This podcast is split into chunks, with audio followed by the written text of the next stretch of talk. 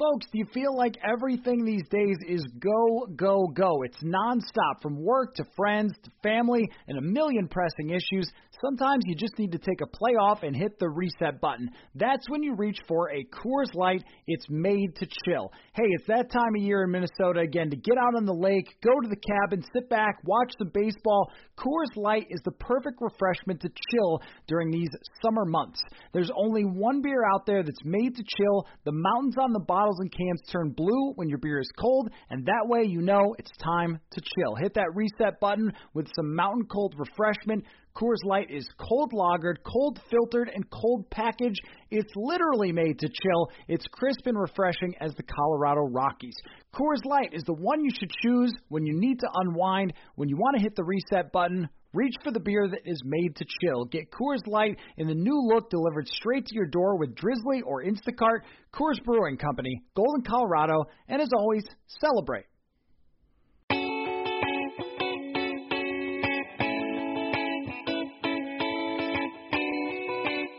Hello and welcome to another episode of Purple Insider. Matthew Coller here. The show is always presented by Scout Logistics and SimBull, your stock market for sports.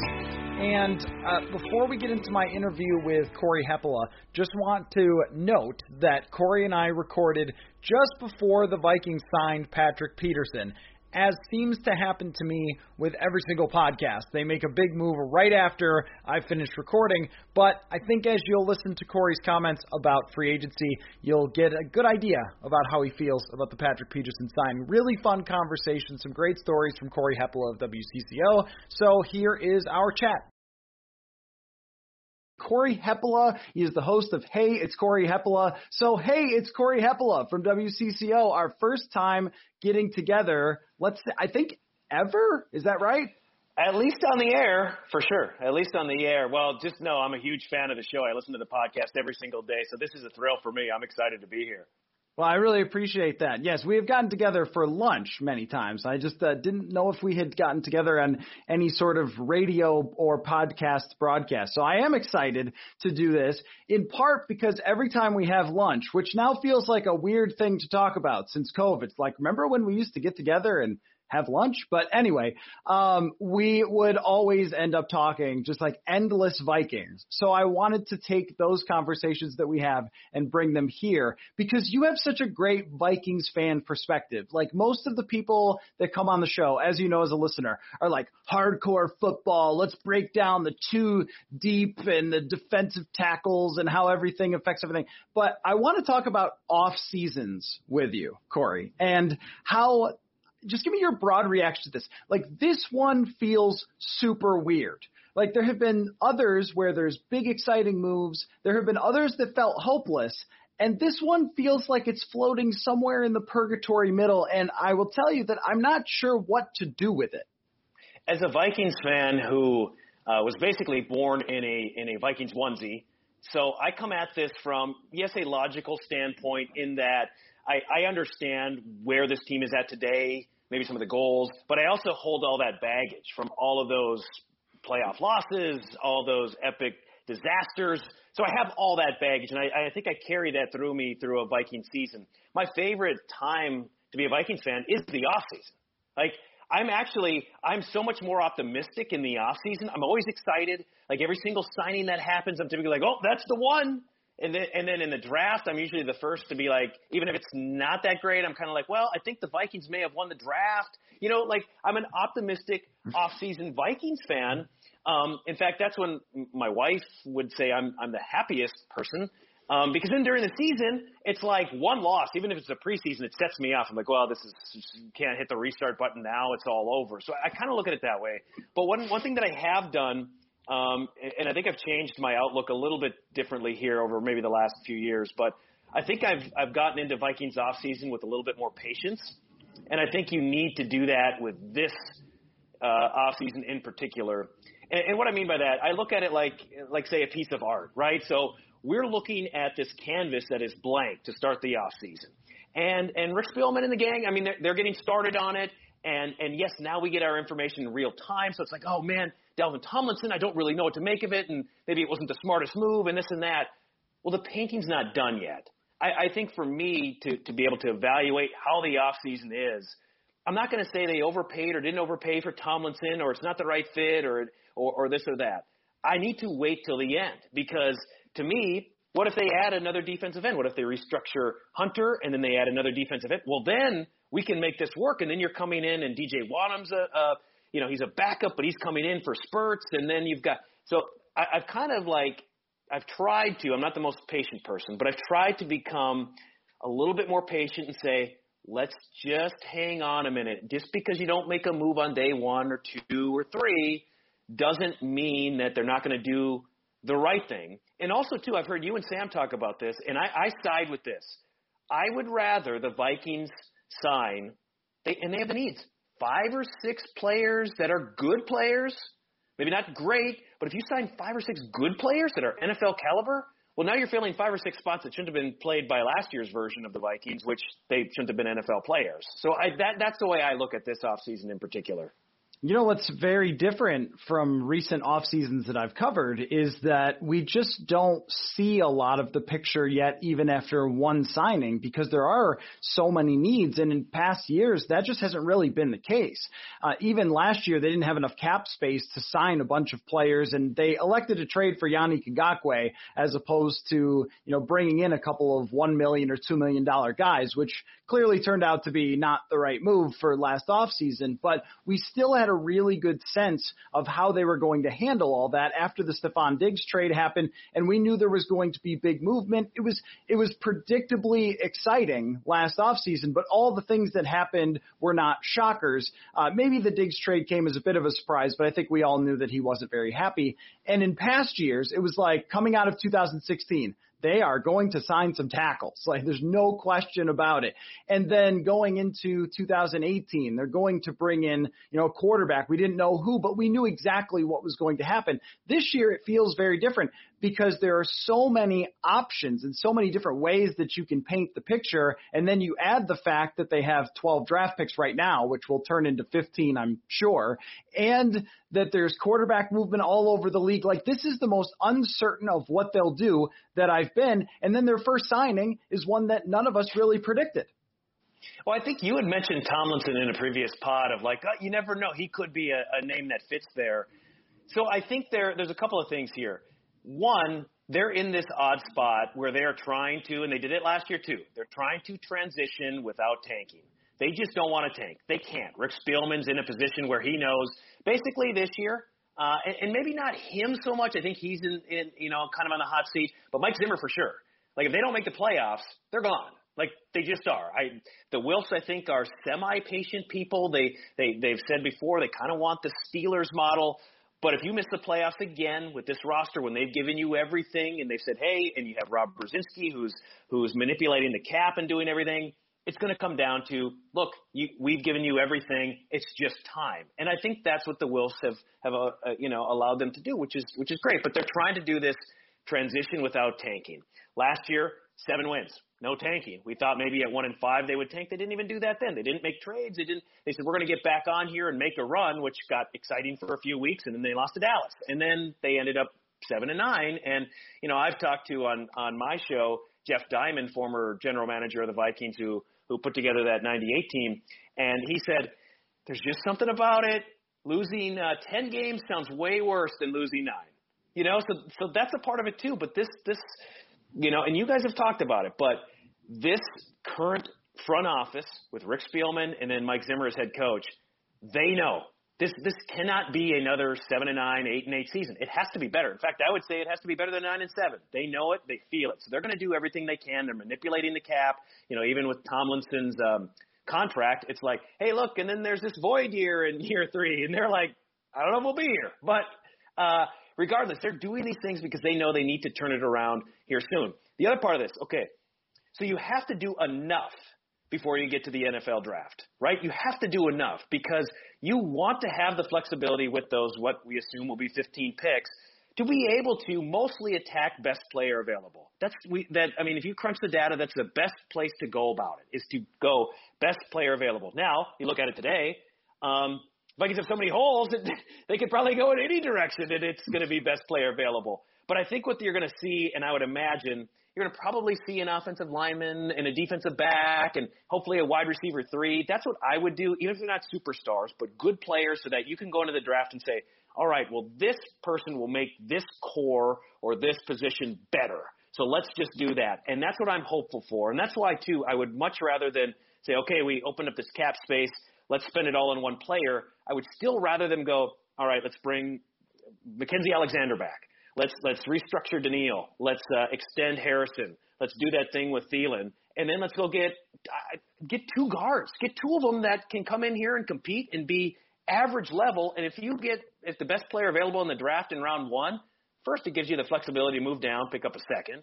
But then if it's the the best is is um, an offensive lineman, well, okay, go do it. If it's DeVonta Smith, go go do it. Like I, that, that's the position they need to be in come draft time, and I'm hopeful that now they do enough here. I'm just gonna be patient. That's all. Yeah, and I'm sure, at least judging by my Twitter mentions, it is not easy to remain patient when you do have as many needs as they have. I put out a poll of, hey, what position do you want to see the next Viking signing? And many people tweeted me, uh, all of the above, you, you know, because there were four different positions and they have needs at all of them. It feels to me like this is a similar type of off season from going from 2013 to 2014. And even though that was very different with a new coach coming in, there were so many holes at that time. And I thought they made good decisions. I think that they signed what Captain Munnerlyn and Linval Joseph in, in that off season. Like those were good decisions. Those were players who could probably be a little bit better than they had been in their past place if they were with Mike Zimmer, guys who fit needs right away and they worked out to be really good. And maybe that was the year or it was the next year that they got Terrence Newman. Like those are the types of players who filled very important roles by 2017. The difference is exactly what you mentioned though. Then it was you could take a long-term approach. If Linval Joseph doesn't work out the way you think he's going to work out, it's okay. It's not going to ruin the entire franchise. You've got three, four years to build this thing up. Mike Zimmer is the head coach, but now it feels like you absolutely have to fit uh, fix these problems right now, right away. And tell me how you feel about this, Corey, as somebody who has grown up watching um, a lot of different types of coaches in Minnesota rise and fall.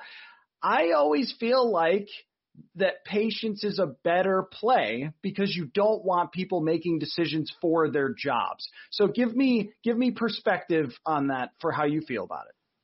I would not be a good general manager. I'm too emotional right? I, I ride the ups, I ride the downs. Like that's why I'm not a general manager. I, I I can do that. I want my general manager to be even keeled and look at the whole process and look at the final results. And and yes, give time. And I look at the I look at Rick Spielman. Is he perfect? No. Rick Spielman's a very good general manager though.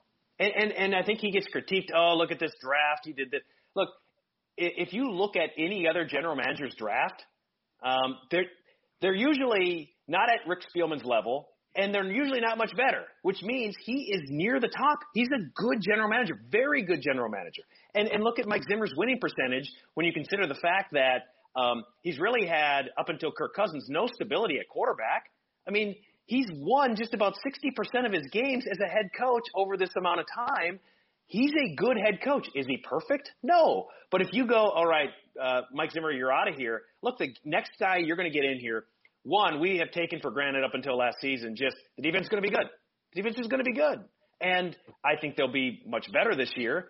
But you saw what would happen if you replaced a Mike Zimmer. All of a sudden, maybe they wouldn't be 29th, but they're not going to be as good. They're just not going to be as consistently good under Mike Zimmer. Now, the thing I give credit for Mike Zimmer is that he has never said, um, well, this is the only way we're going to do it on offense.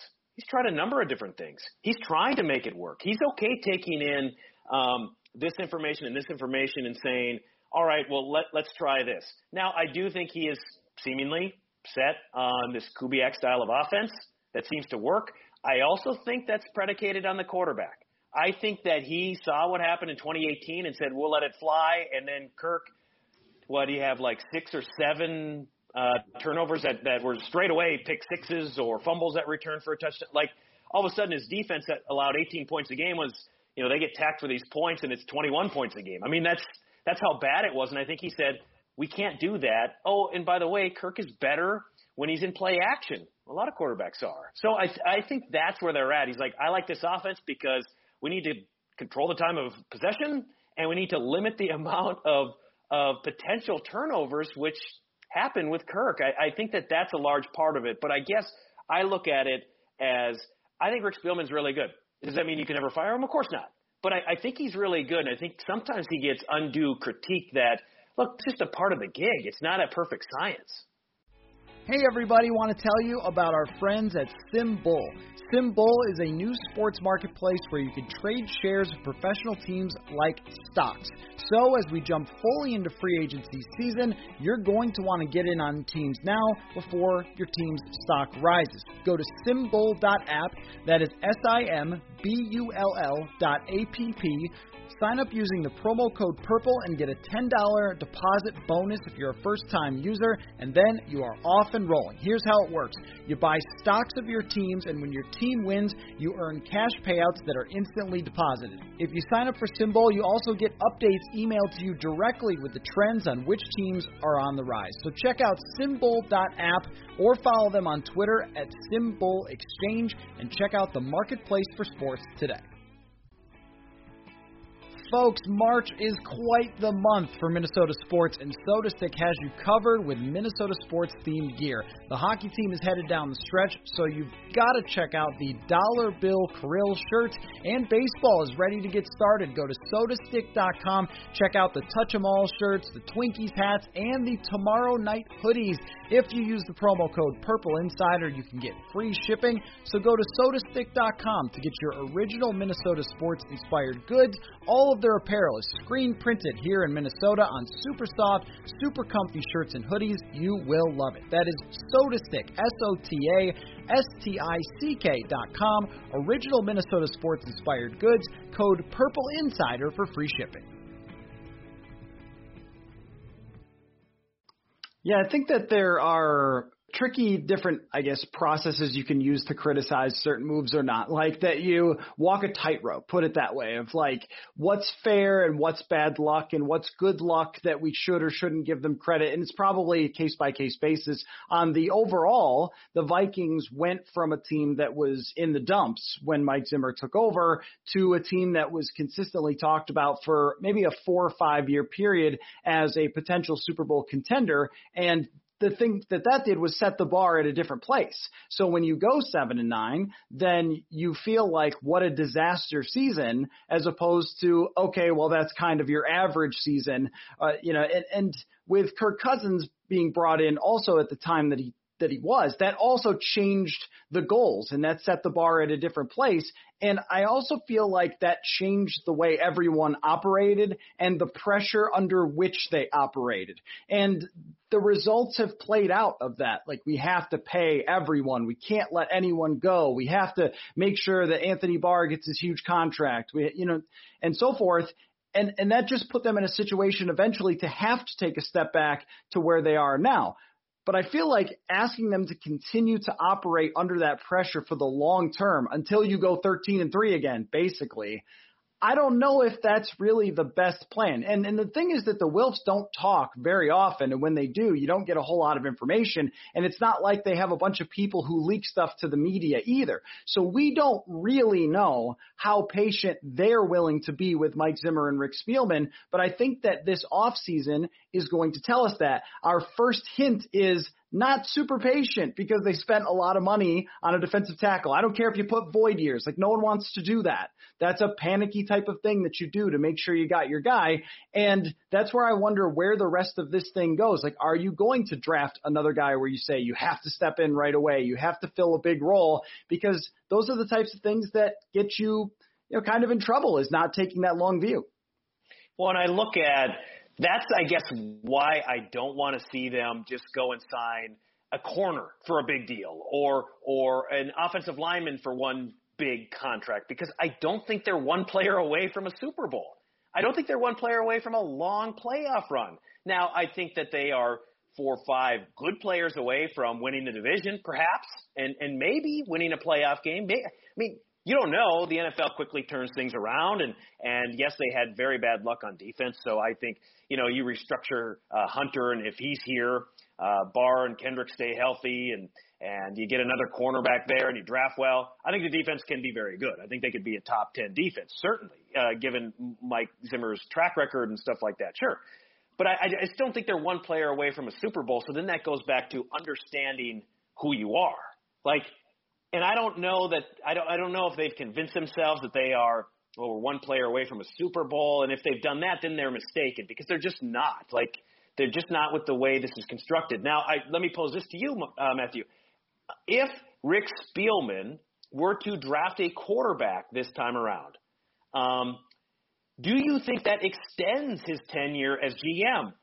And I, I'll, I'll let, I'll let you answer first because I, I have some thoughts on that too. Well, I think it does because what it would say is A, you don't draft a quarterback without the permission of ownership. Like that's a decision you're going to take to the top and say, this is what we're thinking about doing with the most important position in the organization. And if they say, yes, you can do that, go forward with it, that says to me you're going to take the long view of all right we realize that Kirk Cousins contract situation sets up for an exit for him next year maybe on a trade or even just taking his contract all the way to the end if that's tenable. I, I don't think that it is taking it all the way to the end. But let's even say we realize that he's not going to be the long-term quarterback because of his contract. And so now you're going to have time to build this roster around a rookie that would set up your timeline as kind of like 2022 for a rookie to be starting. If you say drafted Trey Lance or something like that, it sets up 2022 and that gives everybody a little more breathing room to be patient. It's just that uh, if they've made that decision, you know, it doesn't look like it at the moment when you sign Dalvin Tomlinson. If you've made that decision to draft a quarterback and then take the long view, adding a player who's a big name and costs a lot and is going to help you right away doesn't seem to really jive with that. Not that they're in such dire position, and you mentioned his contract that they can't do anything else because they poured it all into him. That's not the case, and his he's not old either. He's not like 34 years old and they're taking their last swing. So this one could kind of rest in the middle ultimately, but that idea of drafting a quarterback, which makes a lot of sense in their current situation if you're looking down the road, that says long view. If they draft a pass rusher, that says to me, oh, we really needed someone to come in and help us rush the passer today. Yeah, and I, I totally agree. See, I think if Rick Spielman were to draft a quarterback, he, you know, that's a discussion you have with the ownership. But you also then say, hey, look, this is our next step right? This is our next step. We've got this guy after this year. We're going to entertain an Alex Smith like trade for Kirk Cousins. We're going to bring this guy in. But that's where they're also they're also playing both sides, right? Because then it's like, well, look, then we'll have a we'll have a competitive roster and we'll put this second year quarterback like a Daunte Culpepper when they drafted him. He sat a year in his second year, but in the second year quarterback, and the team's not crappy. Like the team is okay. Now, are they a finished product? Certainly not. They've got money here, here, and here, and you don't have a ton of cap space. But at the same time, you're not putting that quarterback into a situation where you're like, hey, here's the Jets, good luck. You know, and, and that's the worst position to, to draft a quarterback and put him into a, a two and fourteen team that that has no cap space and no talent. And that's where you could see with this team, if they did decide to do that, you can set that player up to have Justin Jefferson and other weapons that you bring in. And maybe by that time, and this is being very optimistic, you could build the offensive line a little more, possibly, maybe. Um, that's nah, the one. Probably not, though. that, that, and that's the one issue I have. I think maybe the top issue that I have with this current um, uh, administration is that I just don't trust what they're doing with the offensive line. I just don't trust it. Like, you know, and not that they're going to come out and say, "Hey, look, we we didn't let we we're uh, we let Riley Reiff go because we're we're moving Ezra Cleveland to left tackle." Like that's what makes sense. Like when I listen to the guys on your show, like Brandon Thorn and Jeremiah Searles and all these other people, every single person is like, Ezra Cleveland is a tackle, and it's because of all these different reasons. Like can he learn guard? Sure. But why are you moving him over on the other side of the line? Why are you moving to him, moving him to a different position where his weaknesses are now accentuated as opposed to his strengths where his speed and agility at left tackle would be able to help with the, the uh, quick pass rush? Like that to me, I don't understand what they're doing. Now maybe Cleveland's just going to move over. Rashod Hill is a swing tackle and everything's fine. You just get a couple guards but I don't know what they're doing, and this is a consistent thing with them, and that's where I'm just like, do they know what they're doing? Uh, history would say on the offensive line specifically, no. Um, but sometimes it's all about just how much you invest in it. And when you try to patchwork left guard over and over and over again with guys who make $800,000, you kind of get what you pay for. And they've been put in a position where they can only pay so much for certain positions. So if you were deciding to kind of pick through the positions and where you want to spend your money, you would not have picked guard very high. It just so turns out with this quarterback, maybe you should have picked guard higher. But ultimately, then this is where luck and randomness plays into it. Ultimately, Riley Reiff deciding not to stick around might work out very much in their favor if Ezra Cleveland does pop over to left tackle and then becomes very good at it. Their lack of confidence from last year in him doing that is what's kind of got me uh, wondering what's going to happen here because normally we would have just said, oh, okay, well, you slide him right in and, and off you go. But the fact that he never played tackle in practice from the very beginning is what kind of has you a little bit mind boggled. But a lot of times, though, when you mention like building up the roster and everything else, if you are the team that is sort of exciting and has some money, people want to sign with you. AJ yeah. Green just signed with Arizona. Why did he do that? Their quarterback is kind of exciting and they've got money. And there you go. Like sometimes that's all it takes to fill those positions that were so hard to fill before. Um, question for you though. Uh, in years past and off seasons, you can go back as far as you want. I want you to tell me the player that you were most excited about or most disappointed, or if you have many names here, it's fine. Like guys that on day one you were maybe back in the day refreshing ESPN.com or watching the scroll on ESPN or something, and you were like, come on, Vikings, get this guy. And then it would not have mattered if they did, or it didn't matter that they signed him. You're going to love this story. So we were in college and this is the early days of like message boards. So there was one like KFFL. Was that was that what it was? We were just talking about it the other day, and I can't remember, but it was like message boards for you know for every NFL team. And so we were me and my college roommates. We were in this one for for Vikings uh, for the Vikings, and so one of my college roommates, Kent. Um, he, uh, he, you know, he was the guy who didn't go to class and he stayed up all night and we went to bed in the first or second night of free agency, and we're all excited. And we're like, what are the Vikings going to do? Now, this is the Red McCombs era, so it's like you're probably not going to do anything, right? Like he forever was so cheap in, in this Vikings organization. Another testament to the Wilfs. They're they're great ownership. They're the type of owners you want to you want to have owning your team. Um, but so we go to bed, and me and my buddy we shared a, a room in this house. We had seven guys living in this house.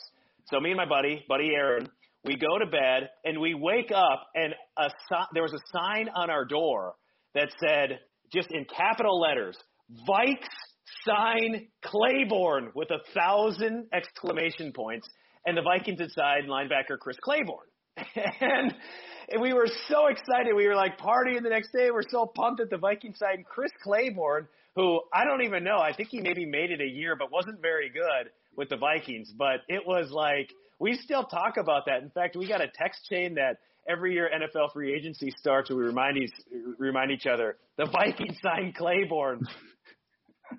that is tremendous, Claiborne. Uh, yeah, getting super excited about free agents that don't matter is an all-time fun football thing. And I brought this one up not too long ago, but maybe you'll remember it. Since I've been here, Eddie Lacy visiting is my favorite because oh yeah. Eddie, Eddie Lacy did absolutely nothing, was out of the league by the next year. And yet it was, oh, he's visiting and we're tracking him down at the airport. And I think Jared Cook maybe did the same thing, but you know, at least Cook was good for the Saints. Eddie Lacy was just done playing football very shortly after. It's like everybody, oh, he's the next guy after Adrian Peterson and all that sort of stuff. It's, it's, it's one of my favorite times of the year just for those alone and, and the swings too. It's like when you're rumored for a guy, you're like, oh man, Joe Thuney, I can't wait. He's going to be so great here. Oh, can they get him? They need a guard. And then he signs elsewhere. Man, it's a lot of money. I don't know. He really isn't worth it. Yeah. There's so many swings like that. And then even a couple of years ago, three years ago, when they signed um, the wide receiver, like Kendall Wright, was it? Um, yes. Yep. And I remember being like, well, that's a great third wide receiver option. You know, great third wide receiver. And the guy never even played it down. And, and so there's a lot of those things that happen where you get unnecessarily way too excited about someone. And that's, and that's another reason why too, like free agents, I love free agency, but I also think like just it, take your swings. You know, take your swings, get your guys on good deals. And, and well, you had brought it up too. The problem is now the Vikings are not seen nationally by any free agents as, well, they're just one player away. So nobody's going to take that that great deal just to be on a team friendly deal to go here because we're not the 2018 Vikings, right? We're not coming off the NFC Championship. We're not. So so that's the problem right now is we're going to have to pay to get good free agents here. But when you're desperate, then that's when you sometimes make your mistakes, yeah. right? So uh, I think that we should be skeptical a little bit of the Patriots. Like, what are you doing? Are you trying to go nine and seven because you are really headed on a you know steamrolling train toward nine and seven by signing all these guys and having it blow up in your face a year or two from now? So you might be the team that wins the middle of March, but that doesn't necessarily mean you're going to win when the games actually matter just seems so odd from them because they're usually and now I, I get it they had a, basically they ate last year knowing we're going to have all this cap space but it's like you have money. Just because you have money doesn't mean you need to spend money. Like you can you can save it, you can allocate it in different ways. You can uh, that and that's what I hope the Vikings take that advice too, where it's like, all right, you may have money, but you don't need to spend it just to spend it. Let's let's be wise here. All right. So here's what I want you to do before you uh, we wrap up is because you are a fan of the show, you know all about doing pie charts. So I need a pie chart right. from you. Okay. So here's yeah. your pie chart. On this date in the middle of March, while there's snow still on the ground, maybe it's melting mm-hmm. outside of me right now. I want you to give me, here's your four options for your pie chart. Okay. Percentage chance that the Vikings are A, seven and nine or worse. The okay. d- dreaded middle, which is, you know, eight and eight to ten and six, somewhere in there. They are better than that, so 11 wins or more, and other, so anything else.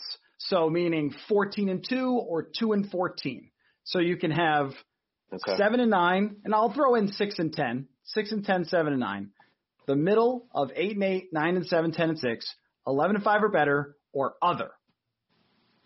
Pie chart. Um, I'm so thankful I got this opportunity. Do, do you want uh, the like, music? Do, do, do, do, yeah. Do, so like do, most of the guests, do, do, do, um, do, do, do, I'm gonna write it down.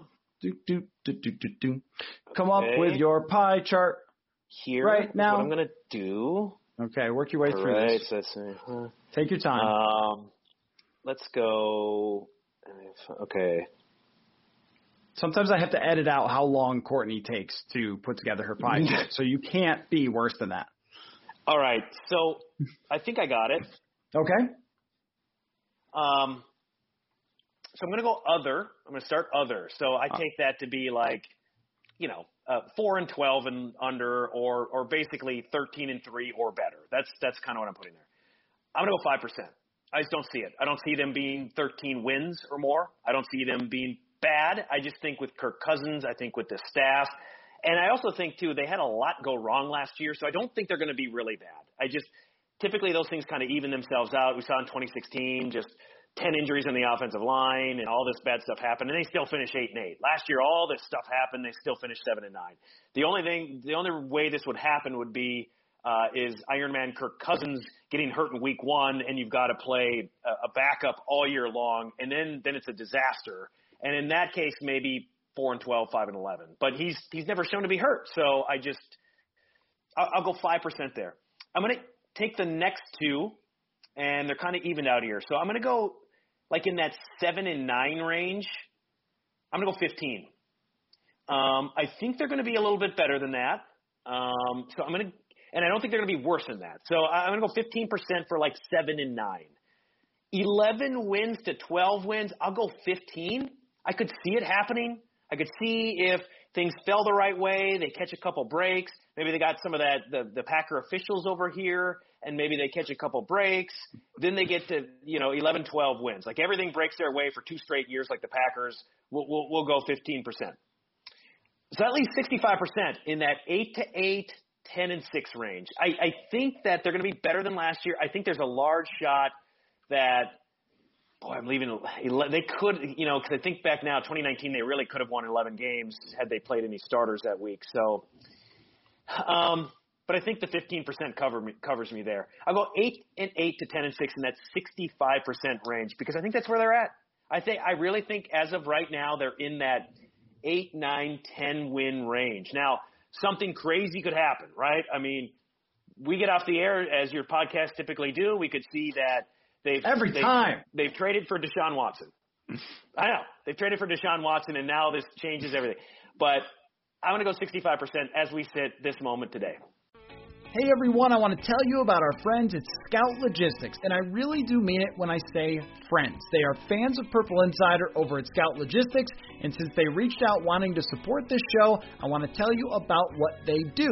Scout Logistics is just in time transportation for full tractor trailer loads, and if you're wondering what that means exactly, well, if you own or work for a company that needs shipping solutions, they are the preferred carrier of Fortune 500 companies across North America, and we have quite a few of those in Minnesota, right?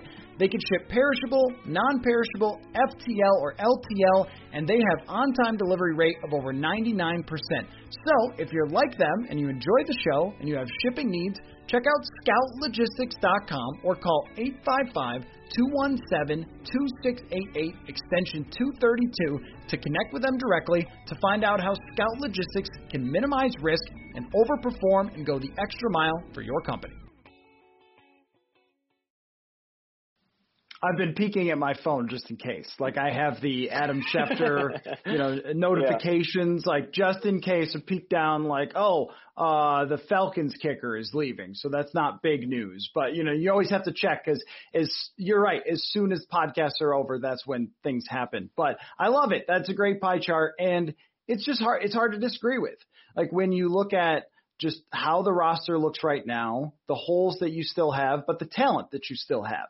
Like is it is Kirk Cousins and Justin Jefferson and Adam Thielen going to let them have a horrible offense? Like, probably not. Not unless Klint Kubiak is doing it on purpose, like trying to take it apart. Uh, and like you said, the injury is a very low chance uh, unless Jake Browning went full Kurt Warner and and then just took over and became a superstar. But it's not a high chance that he gets hurt, and that is the only thing that could take you apart to be less than seven wins. The one thing I would add is that. Um, you know, they have a tough schedule this year. And I don't think they had a particularly tough schedule last year. I mean, they lost to Mitch Trubisky. They lost to Andy Dalton, which is the reason Vikings fans can't laugh at the Bears at the moment. But like those, those were not particularly difficult games when you looked at the schedule. They lost to Atlanta. Like this year, they're going to face the West, uh, in the NFC and then the North in the AFC, that's a lot of really good teams and good quarterbacks and good defenses, and it could be it could be tough. So I, but I still think you're right. You get enough wins